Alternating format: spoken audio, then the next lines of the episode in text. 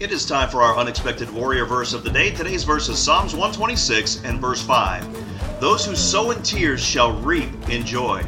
In this world, we know that we're going to have tribulations and trials and troubles and distress, but Jesus tells us, Be of good cheer, for I have overcome the world. He promised to never leave us or forsake us. He gave us the comfort of the Holy Spirit to be with us, to empower us. We can be filled with the Holy Spirit to empower us to fulfill our calling, to enable us to get through those hard times in our life. When we cry out to Him during our trials, when we keep our eyes on Him during our difficulties, when we purpose in our hearts to not be shaken, to not be moved, we will reap a harvest of joy.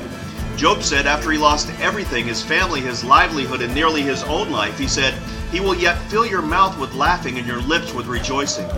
Invite Jesus into your life today and let him make you into the unexpected warrior that you were created to be. God bless.